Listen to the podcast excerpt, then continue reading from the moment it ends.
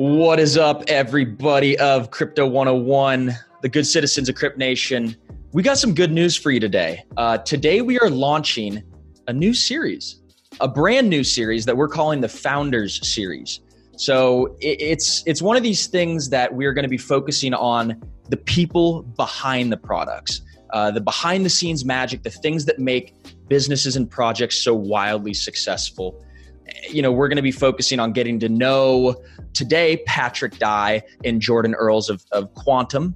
And the goal is just basically to provide value to anybody, no matter what industry you're in. We meet with top founders in the space all the time, and we said, you know, let's make a show for them. So, Patrick, Jordan, welcome to the inaugural Founders Series of Crypto 101. Yeah, thank you. Yeah, thank you for having us. Yeah, we we are uh, you know personally big fans of the project and all the things that you guys are doing. So let's first start off with the, the origin story. How did you two meet? Yeah, I think we meet online. Yeah. yeah. so the uh, real way that we met was um, basically we had a mutual friend who uh, once uh, like once operated a mining pool, and he knew yeah. me from like some of my work in the community and uh, basically introduced me to Patrick, like right whenever Qtum was starting to, uh, you know, be designed and be being built and everything. And so, how did you guys decide that you were the right fit for one another? Had you guys met in person before? No, we uh, never, we never no. in person. Yeah, I think we we meet, uh, we met like in uh, August or like uh, September of 2016. Uh, at that time, yeah. we just uh, had the idea of Qtum. Uh, we want to build smart contracts for Bitcoin. And uh, after we got the idea, we started started to lo- looking all the talent people. And uh, at that time, it's pretty early for crypto. Not too many experienced uh, developer. I think uh, Earls have pretty very good reputation uh, in all the like development community uh, back to 2016.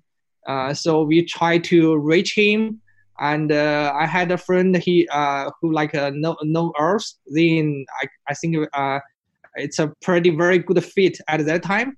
Uh, I think at the beginning Earls have have some questions and have uh, have some. Yeah. yeah, maybe Earls can tell you another side of the story. yeah. Yeah. What was like the first uh, interaction like when you pitched him on this idea? Um. So, like, I I literally remember like I was in the kitchen and the mutual friend, his name's Mike, by the way, he uh, messaged me on, I think, Twitter or something like that. It was like, hey, would you be interested in working on a, uh, a project? Like, and, uh, you know, helping to get it started and everything. And the project is out of China and, uh, you know, it's people I really trust and whatnot. And, um, you know, at this point, we were like deep into uh, like the 2016 uh, crypto winter. Like the whole space just seemed kind of dead. Yeah. uh, and I remember I, told my wife, who I was helping cook at the time when I got the message, and I was like, "Oh, I got some some uh, request to look at some project. Uh, they're based out of China. I think they're probably a scam, but I'll talk to them anyway." but you know, then like I talked to Patrick and realized like this is like the real deal. Like, you know, this isn't just a money grab or anything like that. Like, actually trying to move the space forward in a new and unique direction. And, uh, you know, after like the first conversation with Patrick, I was pretty like convinced that like this is like a good direction to be going. So, so Patrick, you reached out uh, to your buddy Mike and said, "I'm looking for the best developer in the space," or what? You know, what were you looking for that you found in Jordan? Yeah, uh, I think at that time we want to look for uh, some guy like a very very experienced in crypto, uh, both like know Bitcoin very well and also kind of have the ability to learn quickly and learn fast and to know Ethereum very well. Uh, because what we want to build on Qtum is like we want to move the smart contract, the, the whole idea on the Bitcoin network. So back to 2016, at that time, I think we do not really have many de- good developer, and uh, we have like a very very few developer like who who can understand the both space of Bitcoin and Ethereum. So we want to find the best developer. So when I uh, when I talk to ours, I think that's one of the uh, that's that's the right co-founder and the C, uh, kind of the CTO and the lead developer of the of the whole Qtum project. Yeah, that's awesome. So the two of you meet up. Uh, was there anyone else involved at that early stage, or was it just the two of you guys? Yeah, uh, at that time we uh, we still have uh, some other developer in China, and we also have another co-founder. he didn't join the the the, the crypto one zero one today. Uh, his name is uh, Neil. Yeah, Neil live in Morocco. So uh, I met Neil pretty early, and then we uh, we worked together uh, for a few months, and then we talked to ours, and then we three guys become the co-founder at the very beginning. Yeah, that's that's awesome. Okay, so the three of you guys get together. What is your very first call like, Patrick? You say, "Okay, guys, I've got this idea. It's called Qtum. We want to put smart contracts on the Bitcoin network." Uh, yeah. What was their reactions, and then what did you guys do going forward? Like, how did you actually get started? Mm, I think we get uh, we, we have the ideas and we start a pitch to all everyone. We start a pitch to all the people we can find in China, in US, in Canada. Uh, we, we start a pitch to all the crypto space. Uh, at that time in 2000 back to 2016 it's not really like today oh you, you talk to everyone everyone can understand the idea at that time most of people think oh you are, you, you want to doing something uh, can never be finished. Yeah kind of like no one uh, wanted to build like smart contracts for bitcoin. Uh, even even vitalik posted something like oh the UTXO model is not very suitable uh, mm. for the smart contract layer. So a lot of people started questioning us but we still find a few uh, believer uh, who think like uh, the smart contract ability will make the bitcoin protocol better. So we pitched to uh, at that time we pitched to the Wanxiang Group in China. They are the main investor in crypto in China, and we pitched to uh, Roger Ver uh, mm. and uh, uh, uh, Anthony Di Iorio. he was one of the co-founder of Ethereum, and also Jeremy Gardner, the guy behind the Augur, and some other people in the crypto space very early. Yeah. I remember like the first call kind of being Patrick saying like basically proof of stake, Bitcoin, like, you know, UTXO model, whatever, and smart contracts, somehow combine them all. And at that point, there wasn't like a like set technical model for like how that could actually be built, how that would actually work. And I was thinking, like, you know, this is like a very tall order to combine all these things that, you know, they do exist at that point in time, but they have never been put together basically. You're like this sounds impossible. What you're asking uh, yeah. is impossible. And, and, for the first few months i had i had thoughts that maybe it was. But so the model the model has changed or correct me if i'm wrong because the, the original idea was smart contracts on bitcoin but now it's you your own smart contract platform. Is that correct? Yeah. Yes, yes.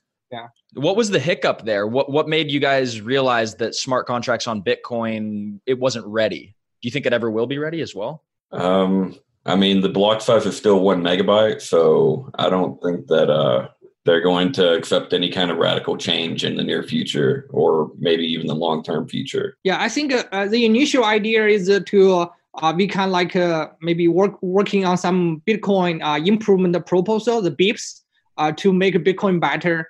But after you know the hard fork like of Bitcoin Cash and Bitcoin Satoshi Vision, uh, like uh, um, at that time we realized it's very very hard to add new features like uh, on the bitcoin network. So then we decided like okay let, let's start our own like independent blockchain. So that's the reason we have the Qtum blockchain. But at that time we also worried the 51 attack uh, if we use the proof of proof of work consensus. So we decided okay we need to do proof of stake. So no one can attack the, the blockchain so that's the reason we choose the consensus model uh, as the proof of stake and started the, the, the Qtum blockchain. Yeah. That's really wise. I mean, we see so many startup proof of work coins with their bright eyes and big hopes just get absolutely demolished uh, for really any reason. Um, some people just don't want the competition. Others, you know, just do things for fun. But so it was very wise to uh, start off with proof of stake. And I really like the idea of not reinventing the wheel over and over again, but rather taking the wheel someone made, taking the engine someone else made, and starting to put all these pieces together and see what you can actually build. I think that's how uh, technology really progresses. If we were all just still trying to, you know, figure out the best materials for processors instead of just using silicone, it'd be a huge waste of time. Yeah. yeah. And I mean, if if you look at even like Bitcoin with like Satoshi, you know, he didn't exactly invent any kind of new crazy cryptography stuff. Right. He basically just combined things that we've had since the 90s. Like it's kind of incredible. Yeah, and look what we've gotten, you know, so far. Okay, so you've got the three of you as co-founders. Who are your first hires and why? Like what was the decision to make okay, we need to go out and find some guy. We've got three of us to believe in this vision, but we this is so important we need to find someone to pay them to do this job. Who was it and why did you decide that? Yeah, I I uh, I, I can share the story. Yeah, I uh, uh, because I joined the industry pretty early, like since 2012. Yeah, so at that time I meet uh, pretty uh, a lot of people uh, in the crypto space. So it's almost uh, seven years for me right now. So we hired the first real developer except Jordan Earls. I think another guy. his name is David Jaenson. Yeah, David he he live in Sweden. so uh the reason we hired him because earlier in in the early of 2017, like uh, I was pretty interested on all the zero knowledge, the Zcash, the Zcash, like uh, uh, the coin when the Zcash coin released, like we at that time we had a pretty big mining farm in China, so we want to build some very good uh, like uh, Zcash miner.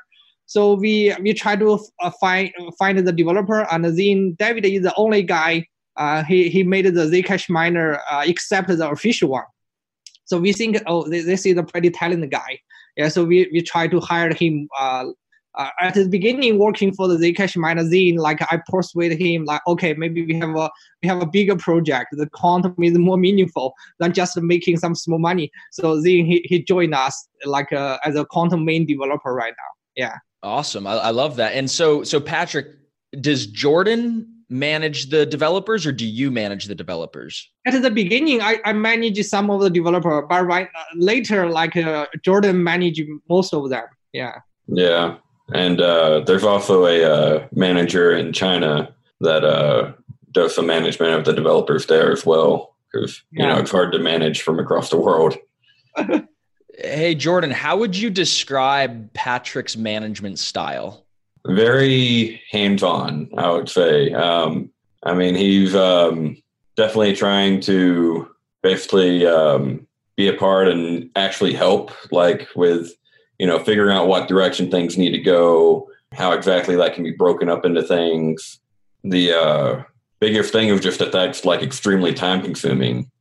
So he's, of course, had to, as things have gotten busier and bigger, thing Patrick's had to shift more things off of himself which is like, you know, just a natural growing pain. Patrick, how would you describe Jordan's management style? I think both of the Qtum culture, uh, like the co-founder, have some kind of culture. It's like uh, we, we like the people uh, we, uh, self motivated. Yeah, we, we like the people like motivated motivated them uh, themselves. Yeah, so we kind of have a very soft management. We do not have very hard rules on everyone. We just set up the goal and and tell tell you the timeline. Okay, here's the timeline. We need to finish this. Yeah, no matter what kind of method you take, we need to finish that, finish this uh, on time. So we kind of like a uh, like more like a, the target like a oriented management. Yeah, we, we but uh, yeah. Since, since like we have pretty like a team member working in different area in China, in US, uh, even in uh, Sweden, in Morocco. So it's very hard for us to manage everyone. So it's more like uh, everyone motivated themselves. Yeah. Yeah, that's the only way you can really uh, work in a decentralized environment. You just have a lot of individuals that um, believe in what they're doing and wake up in the day wanting to do it. If you yeah. don't have that, uh, I mean, it's just a huge problem. So, what's the hardest part about getting through the first year? There are so many companies that fail. I think this stat is something like 70% of startups fail in their first year. What was the most difficult part that you guys had to get through? I mean, there was kind of two parts to it. One was like, you know, the whole technical side, figuring out how to actually make all these pieces fit together and still make it a secure, usable network and everything. But also, there's, it was like 2016, the cryptocurrency space was like still pretty dead. And, you know, we were planning to do a uh, crowd sale. And at that point, crowd sales were extremely unpopular. I mean, there had been some, but uh, never one that, like, of the the amount of money that we were looking to raise. Uh, I think Patrick could probably talk more about the that part of it. Mm-hmm. Yeah, I think uh, the first year is pretty hard. Yeah, uh, but uh, because first we need to raise some like a like a more like a, some angel investment from the from the investor. Like I remember clearly, like we we uh we only raised like uh, uh about eight eight uh, eight hundred uh dollars, less than one million dollar. Yeah, it's can only support the team uh like half a year. So we need to do something uh in half a year to show the investor like uh, we we are able to build something great. Yeah and uh, we uh, and I and I think for every startup you need to work work uh, super hard for sure. So kind of every day we wake up at 5 a.m. we start the, the work every day 5 a.m. We work more, more like uh, 18 hours per day or like even except sleep you are working yeah 18 hours per day yeah so just to finish everything in six months and then we have some real demo uh, before the cold sale we can tell people okay the prototype is ready uh, the idea the, the idea can work. Yeah. So if you invest, if you like you participate in the crowd sale, uh, we, we kind of guarantee like we will release something or like it, it's not only a promise. Yeah. So kind of uh, that's uh, for every startup you need to worry about two things. First is funding, uh, get the money for like uh, six months and then for the 18 months for one and a half year. I think that's a pretty short term and, uh, and middle term target and then like uh, how can you deliver the, the products? Yeah. What would you say is the most critical initiative that you guys are working on today with Qtum? Maybe Earls can give something yeah, uh, yeah he's working on something very exciting. i mean we we kind of have a few different directions but um probably one of the most important is basically kind of trying to um correct a lot of the problems in the space as well as adding some new features like basically trying I, I, feel like right now with smart contracts and everything we're kind of at like you know internet 1.0 where we're stuck with dial up where you know like websites look terrible or hard to use and most of the time it's just a phone number for actually doing work. And um, you know we're trying to kind of um, take that to the next level mean, I won't bore you with all the uh, technical details and everything, but basically, we're building a new, like, basically a 2.0 or 3.0 maybe of our like smart contract platform where people will write smart contracts in a completely different way that is, you know, kind of refreshing compared to how it currently is, and using new programming language and, you know, the have all these like new features and things um, that basically will make it harder to write insecure code. So hopefully, like, you know, hacks and everything like that will be much less common on our platform.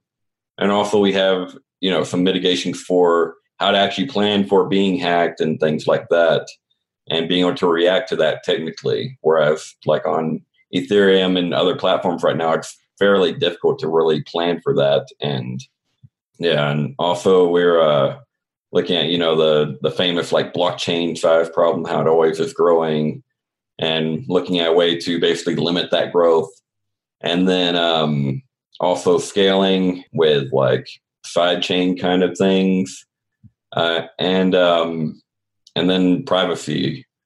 Uh, we're working with a with some people that um, are we're basically researching on how to integrate some privacy technology into the smart contract platform so that you can actually write like you know a smart contract token or whatever where all the transactions within it are actually private. You can't see who where it's sent and whatnot. Yeah quite a few different directions. Yeah. Yeah you bring up a really good point. Uh, disaster recovery is pretty much non-existent in blockchain right now and that's going to be a huge step forward especially for corporate and institutional adoption of smart contracts government platforms and anything to do with autonomous vehicles you need to know that you know your autonomous cars and smart contract is not going to get hacked and it drives to the new owner's house and abandons you. you know, yeah. there's going to be so many things like that that need to take place still. So that's really cool. And it takes a lot of, you know, hardship and trial and error to overcome these things to get to that level. How do you guys individually uh, inspire your team? Is it uh, like what I guess what your what is your leadership strategy? Is it do you lead by example or do you guys give you tremendous speeches? or what's your your strategy to keep your team motivated and working those 18 hour days yeah i think uh, at the early time it's kind of everyone like uh, uh i mean the, the, main team member of Qtum like uh, we, we believe like what we are building. I think that's the most important thing like uh, all the team member no matter like how you run your startup the, the team member should believe like you are doing something meaningful. Yeah, you're doing something gonna change the, the whole crypto space or like uh, no matter how, how big the step, but it's it's a small step to change something. Yeah, I think at the beginning, like uh, people believe in this and uh, they have self motivation, and also like uh, the uh, we encourage like uh, the developer they, they they can write articles to share the idea uh, with the, with the rest of the community. Kind of you get feedback from the from the community, so you know uh, if you are working on something uh, people are interested or like uh, people can give you a lot of feedback yeah so we, we, we ask all the developers they can have some uh, inter- interaction with the with the real community people real developer to get the to get the feedback yeah uh, so I'm just uh, just to confirm, I'm hearing a couple things. So so part of your leadership strategy is in the initial selection of people that kind of exhibit this quality of a believer, somebody who you could tell is enthusiastic, yeah. Uh, you know, self motivated. So, so that's a big part of leadership is is choosing the right people, I guess. And the other one that you were talking yeah, yeah. about that I thought was really cool was how you encourage people to get involved with the community, and you say, you know, you're you're Patrick, you're a leader, and Jordan, you're a leader, but you need to make your team leaders. So, encouraging them to go out and be good representatives and blog and everything. That's uh, those are two really good uh, points that we should uh, take away from this. Mm-hmm. And um, kind of for me, I mean, the early days were kind of different from today because, you know, like the early days, um, it was basically like this has to be built or we might have to close shop. like, so everyone was very uh, new, like the implicit motivation basically behind all that. You know, today it's, uh, you know, we're not working 18 hour days still basically my my personal management leadership style is to convince everyone that they should be excited about building this new thing. And really like my ideal person is someone who i can come to and say hey i have this awesome new proposal. I'm super excited about it. Can you look at building it? And they come back to me and say this design is stupid. It won't work.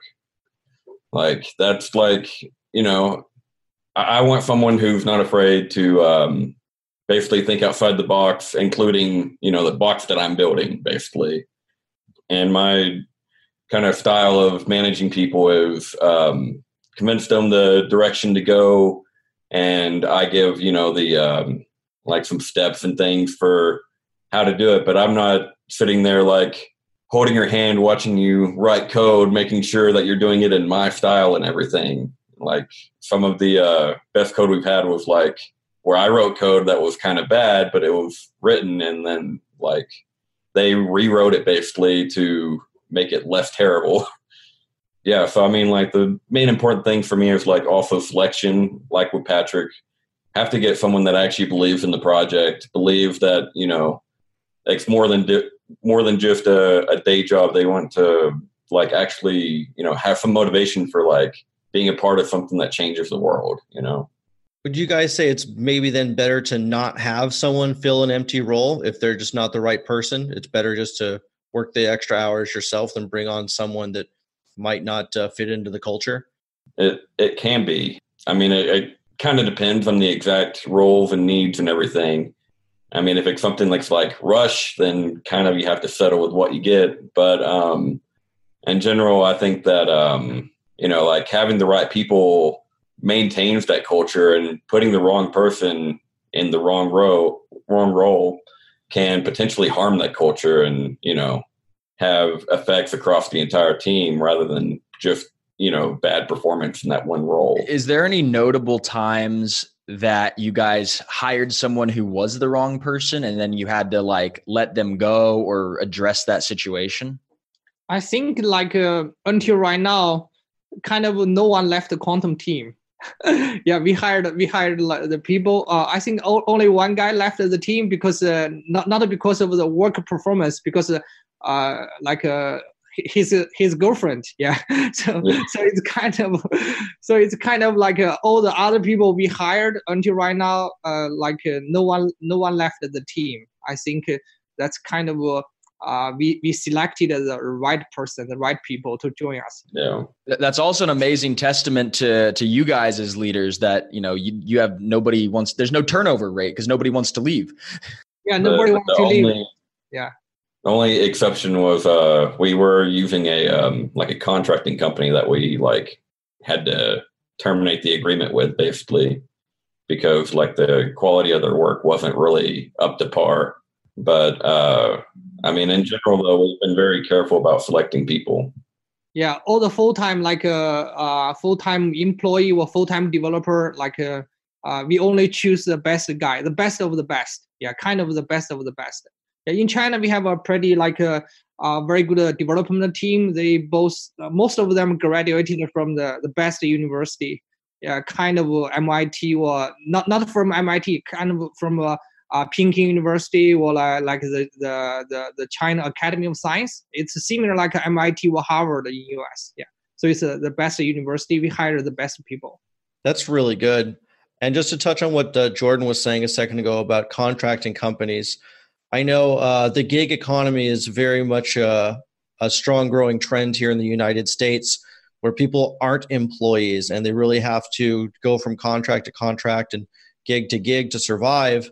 But what that does is that completely eliminates any passion you have for the work you're doing. There's no security you're offered, there's no camaraderie. You report to different people every week. And I think the work quality really does suffer. So it's not even so oh, much yeah. a consequence of. For the ones who work hard to ensure their crew can always go the extra mile, and the ones who get in early so everyone can go home on time, there's Grainger, offering professional grade supplies backed by product experts so you can quickly and easily find what you need. Plus, you can count on access to a committed team ready to go the extra mile for you.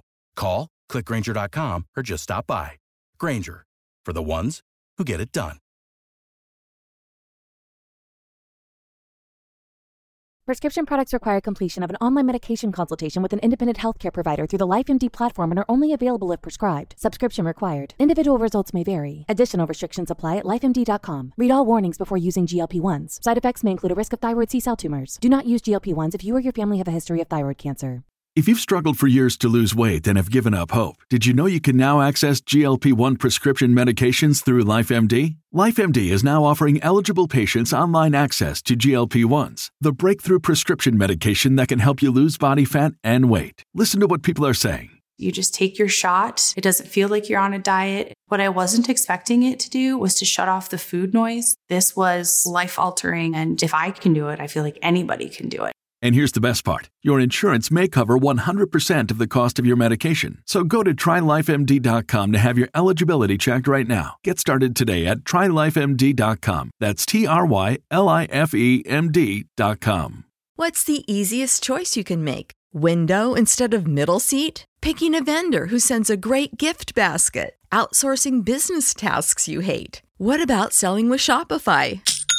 Whether you're selling a little or a lot, Shopify helps you do your thing, however you cha-ching. Shopify is the global commerce platform that helps you sell at every stage of your business. From the launch your online shop stage to the first real life store stage, all the way to the did we just hit a million orders stage. Shopify's there to help you grow. Whether you're selling scented soap or offering outdoor outfits, Shopify helps you sell. Wherever and whatever you're selling, Shopify's got you covered. Sign up for a $1 per month trial period at shopify.com slash try. Go to shopify.com slash try now to grow your business, no matter what stage you're in. Shopify.com slash try. Of a contracting company having bad people – but the actual nature of using a contracting company itself is not set up for success for anyone involved. And I'm hoping that there's more awareness being put to that and uh, businesses stop trying to squeeze every last little dollar of uh, getting to get out of overtime and healthcare benefits and stuff and actually treat people like they matter and the people will treat the company and their work like it matters too yeah i mean there, there's a real difference between like you know people that are doing like you know a contract where they're just doing some small project for the company and one where they're like personally invested in seeing the company succeed. And uh, that's why i think we've like been mostly focused on only like doing like full-time and part-time employees directly rather than you know having contract companies and such. Hey patrick could could could you talk about a time that you guys experienced a drawback or you know let's call it a failure and how you and jordan came together uh, to overcome that? Yeah i think like uh, we we got some uh failure like uh, experience with the when the crypto bubble like uh, kind of uh, broke like uh, in 2018 yeah as like as all the guy uh, as all you knows like kind of uh, the, the, the price crashed a lot and then people uh, the community kind of uh, become like impatient like uh, people will question you uh, are you building something really meaningful or like a kind of that's kind of a bad experience. So because the crypto space is kind of uh, more like a technology plus the, the, the financial part together. Yeah it's two area like uh, uh, together so most of the developer or like most of the crypto team kind of we grew up from the community. We know the tech knowledge but we are not the experts in uh, on trading. We are not the experts on the financial uh, like like on, on finance. There so sometimes that that's kind of bring some problems. Uh, for for me and and Earls i think both of us kind of feel like it's it's hard to face that to face that that part sometimes. Yeah but we try to uh, we try to look back to the like the Nasdaq bubble in uh, the the like in in uh 2000s like back to 2000 year 2000s like uh, uh, the, the first like uh, internet bubbles yeah I think uh, mm, the, the great company can survive from the from the big bubble, and then we got we, we encourage like each other, kind of okay. We, we need to focus on the real tech, focus on something uh, meaningful. Even it's hard time, uh, we need to do something we think is right. Uh, we need to do something uh, we think in long term have value, not only uh, for short short, short term value, value you, you pump the price. I think it's it's never works. Yeah, it works in in in few days or few months, but it's not working in few years. Yeah, so we only focus on the long term value, and I think that give us like more uh, more more insistence on uh, to believe like what we are building uh, yeah. long term. So you guys overcome short term challenges with a long term perspective. I think that that's a really good note to take away from this. Um, Jordan, did the price rise uh, in 2017 really surprise you? Was that something that you were like, oh, you you know, uh, yeah? What was your reaction during that whole time? Yeah, I remember being pretty surprised. Like we were expecting like a much, you know, we were expecting it to do at least kind of okay, maybe rise a little bit we were not expecting the uh, response that it had immediately, like following the crowd sale. Whenever the um, like the the the trading markets opened for like you know before the actual product was launched, um, that was like a pretty like incredible time just because like I don't think anyone on the team like exactly expected it to go exactly like to the level that it did. It was uh, pretty insane. Hey, Crypt Nation, real quick interruption from our wonderful sponsors over at eToro. If you guys haven't had a chance to check them out yet, I mean, we talk about them every day. Um, you guys should really go check them out. Just go to crypto101podcast.com slash eToro. And Pete, why don't you tell them about them? What is eToro? It's one of the easiest ways to buy and sell crypto with confidence, first of all. Uh, they've been around since 2007. Uh, all the assets they have on there have been looked at really, really well. It's legal in over 140 countries and trusted by over 10 million users. So if you're not one of them, why? Yeah, seriously, you got to be asking yourself that question. And, you know, they've been around since 2007. Uh, they started trading crypto assets in 2013. So these cats are the real freaking deal. And my favorite aspect about it is that it's so beginner friendly and it's so expert friendly, but they give you this $100,000 virtual trading simulator so you can practice, you know, executing trades and, you know, technical analysis and all that kind of stuff before you actually put your money where your mouth is. So that's my favorite aspect of the whole thing. My favorite aspect is how easy it is to sign up. I didn't have to wait days for KYC to be approved or anything like that literally within two minutes, I was able to use my account. Yeah, it's nuts. Anyhow, guys, as you know, not all platforms are created equal. So go ahead, check it out for yourself, and then uh, hit us with a DM and let us know what you guys think. All right, back to the show. I want to paint a picture for the audience that may not have been in the space at that time. But basically, what happened is, you know, you're having business going along and it's going well. And then all of a sudden, literally in a matter of a month, you have 10 times the amount of money that you had the prior month and you're just experiencing euphoria. Uh, your community is beside itself. You know, everyone is just beyond the happiest of happy they've ever been.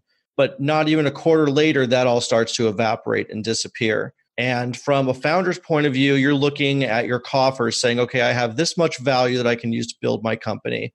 But the crypto community, they're not economists. You know, they're very much emotion driven while it would make the most sense to sell off crypto into stable coins or something at that time to give your company you know the most resources available selling your own tokens i mean is just a sign of giving up from the perspective of your community. A founder absolutely can never sell their tokens without without some kind of enormous backlash.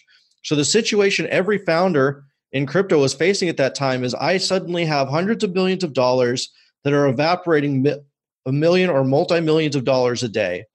What do I do? Do I risk a mutiny and scaring off all my contributors and supporters that got me here?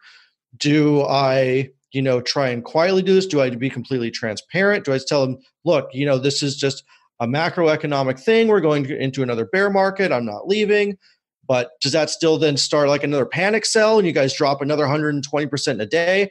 It was just all this really crazy high pressure stuff that was going on and every founder had to really make a decision for themselves. I know charlie lee at uh, litecoin tapped out and sold at the top and the backlash he got from that was enormous and i think that also played into a lot of other founders minds as well saying well maybe i don't want to do that. You know i know the market's going to recover again.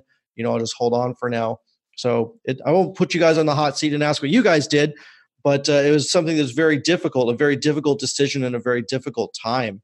But by taking that long term approach and not even worrying about the market conditions, I think you guys have really continued to set yourself up for success. And we can certainly see that uh, recognized in uh, your market share right now. I kind of believe that, like, you do good things and the market will follow. If you try to lead the market, it's not going to go well, basically. Yeah, I like I, I like that viewpoint. You know, so what's the developer community look like that surrounds Qtum? Um, it's an open source project, and I know you guys have you know tens of thousands of nodes, kind of geographically distributed. But you know, what's that developer community mm-hmm. look like? And also, both of you, uh, what is your favorite app that you've seen built on Qtum? Mm-hmm. Yeah, I think it's like uh, uh, the Qtum developer community is kind of because right now uh, the main source code uh, we have part of the source code still like uh, uh we uh, we merged like uh, the Bitcoin source code. Yeah, so kind of we need some we we kind of absorbed like all the best tech still from the Bitcoin community right now. So a lot of Bitcoin developer they what they contribute to Bitcoin, we get all the advantage on the Qtum platform, and also from the from the Ethereum like a developer community, like uh, all the developers, uh, what kind of smart contract they, they wrote, like uh, for the uh, they, they write for the Ethereum uh, platform can be like reused on the Qtum platform too. Yeah, but besides that, we still have the Qtum developer like in China, I think also in other countries, like uh, they are working on some features uh, only can work on Qtum. So that's kind of we combined the the, the, like uh, three parts of the of the developer community. Yeah, Bitcoin, Ethereum, and, and Qtum. Yeah. Just for a little bit more perspective, of course, the community is a little bit less active today than it was in like you know 2017 2018 just because of you know the market conditions it's less exciting whatever but there's still like a good quality number of uh, decentralized applications out there and basically i think everyone is kind of waiting for our next step of like this new version of the platform where we're kind of changing absolutely everything and i think it's kind of hard to like you know it's would have been great if it would been like released like already but you know it's not and we're having to make sure that we're doing it right rather than just trying to rush something out of the door to get like you know hype yeah. or whatever is there going to be a hard fork Yeah. yeah well there's actually a hard fork coming up like in a few days uh, october 16th yes and uh, that's like a minor thing the uh, hard fork that to basically really cool. enable this new platform is like kind of halfway planned for like quarter three or quarter four of next year in 2020. So it's still like a ways out, but we're hoping to have like a prototype out that people can actually start playing with and everything like fairly soon, like hopefully by the end of the year. Mm-hmm. Oh, and for the uh, favorite application built on Qtum, um, I think uh, is pretty cool. They're like a video streaming platform, and they've like uh, done um, or not video streaming, but like a well, kind of. But they uh, have like funded movies and like art films and things, and have even had like red, you know, red carpet events. Pretty cool.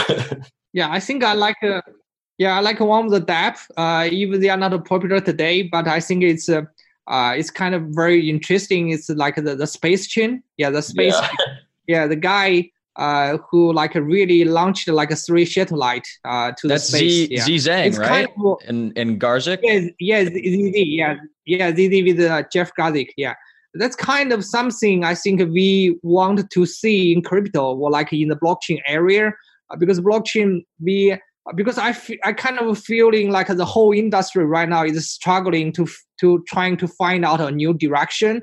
So I think we need uh, some uh, creative work. We need some like some wild idea. Sometimes for the for the startup, you need some wild mind or the wild idea.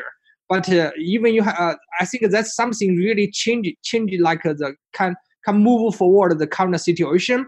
Otherwise, I think uh, a lot of the dApps, a lot of the industry uh, application, they cannot really move forward. Yeah, we need we need some people be brave. We need some people be be smart and to create something never existed before. I think that's a real uh, spirit of the of the blockchain world. Yeah, it's, it's like the the general. It's like the, the the first idea of Bitcoin. It's like the something uh, from zero to one. I think we I wanted to see some application like a from zero to one, not not to make the current centralized application better, but to create some totally new, different like blockchain applications. Yeah, so that's something I, I think uh, I wanted to see in the whole crypto space. Yeah. That's a great answer. And the good news is there are a few seeds out there. We'll just have to wait and see which ones sprout. But from your perspectives, what excites you most about the future of crypto? What little projects or developers are you looking at to see what they're building? Yeah, uh, I think uh, like uh, I wanted to see uh, something because uh, uh, what I, what I'm feeling is kind of right now is is kind of the um, since since the beginning of Bitcoin, and then we have the Ethereum, we have the smart contract idea, and after that, after Bitcoin and smart contract breakthrough, we didn't see any break, real breakthrough since 2018 until right now. Yeah, we didn't see uh, some original design or some like original idea or some original creative work from the industry except the Bitcoin idea as a digital gold, and then smart contract to add more like flexibility uh, to to to kind of uh, like manage the the manage the Bitcoin better or manage the coin better. Yeah. After that, we didn't see any creative work. Yeah. And then people, all the people is following uh, Ethereum, trying to build a better smart contract platform. But even for Ethereum today, people realize uh, the kind of decentralized application is facing some very, uh, very, very big problem right now. Yeah. So uh, what we want to encourage on Qtum is kind of uh, we want people uh, use the blockchain features, but no, not really 100% decentralized. Sometimes you do not really de- decentralize can can cannot like naturally like uh, give you more value, but the blockchain features can give you value, like the the uh, totally new like account account system and identity system and the the blockchain as a clearing and a settlement protocol. And if you have a very good token design, that can boost like your business from the very beginning. So we want to build some new architecture for the next block, next generation of blockchain application, not a decentralized application. I think there is a very big difference between uh, dApps uh, like the and, and the B apps and the blockchain application and the decentralized application. The two different concepts. Yeah. So what what I really wanted to see is kind of we wanted to see uh, some some someday uh, like uh, we have a decentralized search engine, like a decentralized Google, uh, or like a decentralized Facebook, and it can happen. Uh, not right now, but in few years, five years, three years, it can it can happen with some new like architecture being built right now, like the handshake. They are building some decentralized DNS and with decentralized storage and with decentralized like a con- uh, like a, the, the the content like a generate like a platform then we, we will gather more and more information in a decentralized world. Then we, we, we need some decentralized Google or like a decentralized uh, search engine. I think it's kind of uh, the real future uh, to build a, a, decentralized blockchain world. Yeah, yeah. I've never heard it. Uh, I've never heard that dichotomy before between a D app and a B app. I think that's the first time we were introduced to that. Yeah, I think yeah, I think we have that idea because I was thinking kind of that problem for pretty uh, two years. At the very beginning of 2018, I realized pretty in long term uh, the, the dApps will not work, but the blockchain apps will work in long term. Yeah. There's some really interesting things that really could be a, a zero to one impact on the world that uh, are just in its infancy. Um, as far as like peer to peer payment solutions, I know Flexa is doing some really interesting things as far as uh, IoT and oracles and smart contracts. XYO is really trying to create like a whole new layer of data across the internet. And there's uh, a, some, a bunch of other like really small cap uh, coins that are have some very unique ideas. Um, some of them, you know, are, are, really struggling to get through this crypto winter, and it's going to be interesting to see uh, who makes it out the other end. But uh, I think you know, come 2020 or even 2021, we're going to look around and be like, oh my God, where did this come from? But these people were working on it very quietly for three, four years. And the future of crypto and blockchain and decentralized networks is going to be phenomenal. Yeah, I believe that will happen. What do you What yeah. do you think is going to take to knock out 20k for Bitcoin? When do you think that's going to happen, and what's going to be the the impetus to really push it above to new all time highs? I uh, yeah, I think I kind of know the uh, know the Chinese market better. Yeah, because I, I live in Shanghai uh, most of the time. So I talked to a lot of miners and the mining company like a Bitmain or like a WhatsMiner or like a, all the bigger mining company. I think they, they this year they have a lot of orders like from the, the mining interest, a lot of mining group. Uh, they, they, they placed some big order on the mining uh, machine. So uh, a lot of people in China they still like uh, have some long long position uh, on Bitcoin right now. I think I uh, uh, like the before the halving, the halving on May yeah next year to 2020. I think the Bitcoin price gonna reach the, the, the highest price, the twenty thousand, pretty less than one year right now. Yeah. Yeah, I, I definitely also think the halving will uh, because there's always like a lot of um, just unpredictable markets that happen around every happening that happens. Yeah, what was it like in the last couple? Ha- I mean, you've been around for er, for the other happenings, is that correct? And what was was there like the media yes. attention was all around it, or what was the vibe?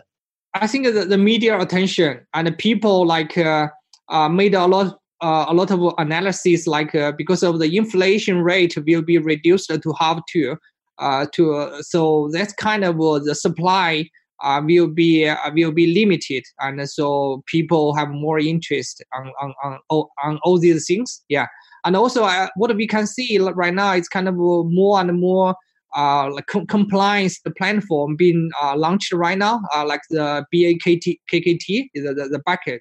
Yeah, so they they already been released. Even the volume is not not big, but I think it's a good sign of like uh, some institution investor. Uh, they can join the they, they, they can participate in the market right now. I think that's have some significant like uh, uh influence in long term. Yeah. What's uh, one person you guys admire in the crypto space who's outside of Qtum? Maybe Earls can say something. Um, I mean, I kind of already said it, but like, uh, I guess the original Satoshi, um, because like took all these ideas that, or rather, he took all these technologies and things that had already been invented, like they're just waiting to be combined into Bitcoin. Like all the technology for doing for actually building Bitcoin basically existed like since at least 2000 and arguably since like 1990. But you know, the no one had ever thought to actually, you know, combine like cryptographic hashes and um, and public key cryptography and then like build this structure that had never been heard of called a blockchain where things can't be censored. I, I think that that's like pretty incredible that somehow no one has to, had discovered it previously, yet somehow Satoshi did. It's almost like you know the invention of the wheel. Like you know, there's like no reason why if you have rocks you can't make a wheel, but I'm not sure how long the wheel took to be invented. But you know, it's kind of that similar thing. But but there's a few other um, people I admire in the space. Um, like, of course, there's um, all the Ethereum people, which um, have you know kind of like built the whole smart contract concept into blockchains for the first time.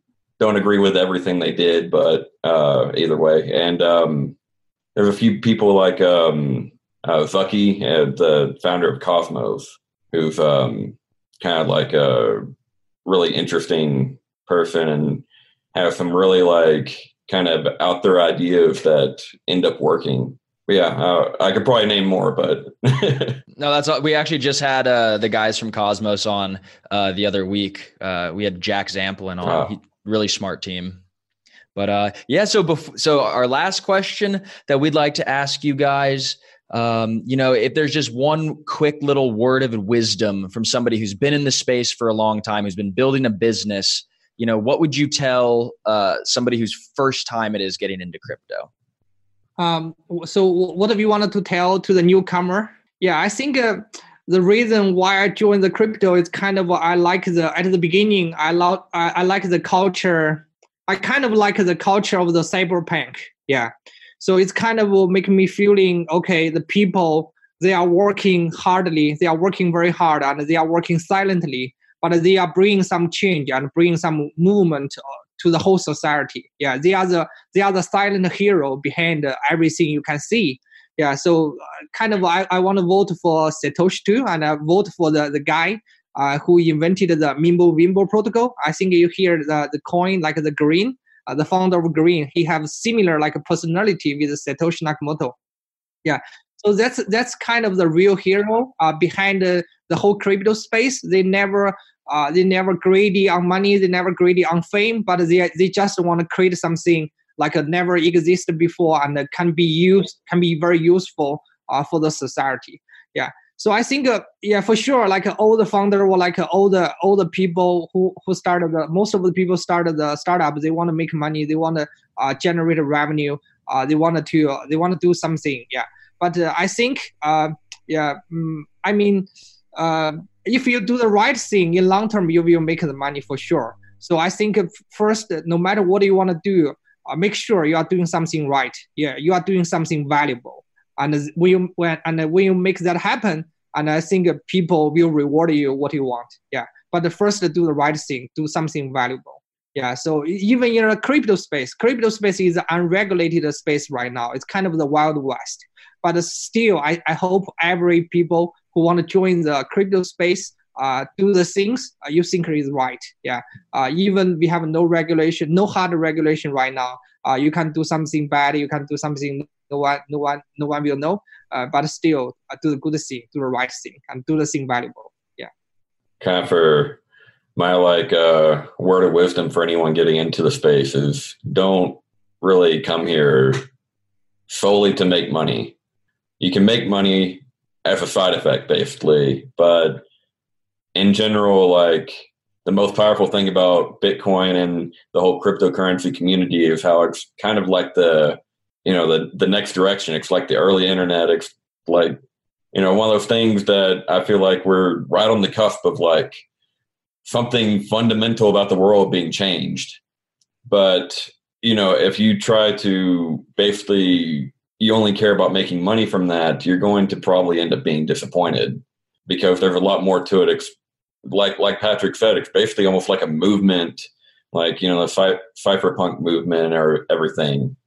And um, for anyone like you know wanting to basically build their own business and everything on it, um, of course, you know there's all kinds of planning and things that need to be done before any money gets spent, any code gets written. But um, I think the most important thing is whenever you're like you know picking out those early first hires and such is like um, find someone who you know it's kind of like um, kind of like building a house or something. You know, you you want to find someone who can look at your blueprints and get excited and like just know what they can help with and do rather than someone where you need to direct to each thing like okay you need nails here here and here you need you know some wood here whatever you know having someone that understands your vision and everything and can doesn't have to doesn't have to have you holding their hand through the whole process is like one of the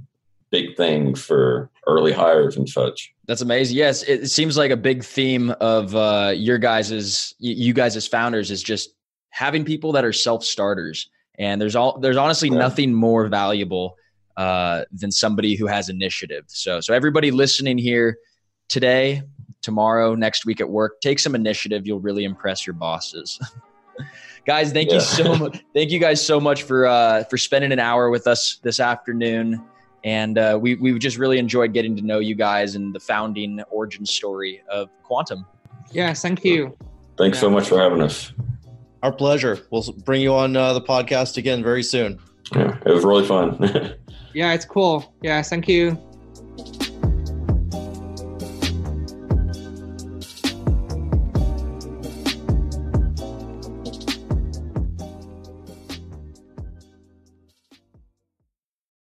For the ones who work hard to ensure their crew can always go the extra mile, and the ones who get in early so everyone can go home on time, there's Grainger, offering professional grade supplies backed by product experts so you can quickly and easily find what you need. Plus, you can count on access to a committed team ready to go the extra mile for you. Call, clickgrainger.com, or just stop by. Grainger, for the ones who get it done.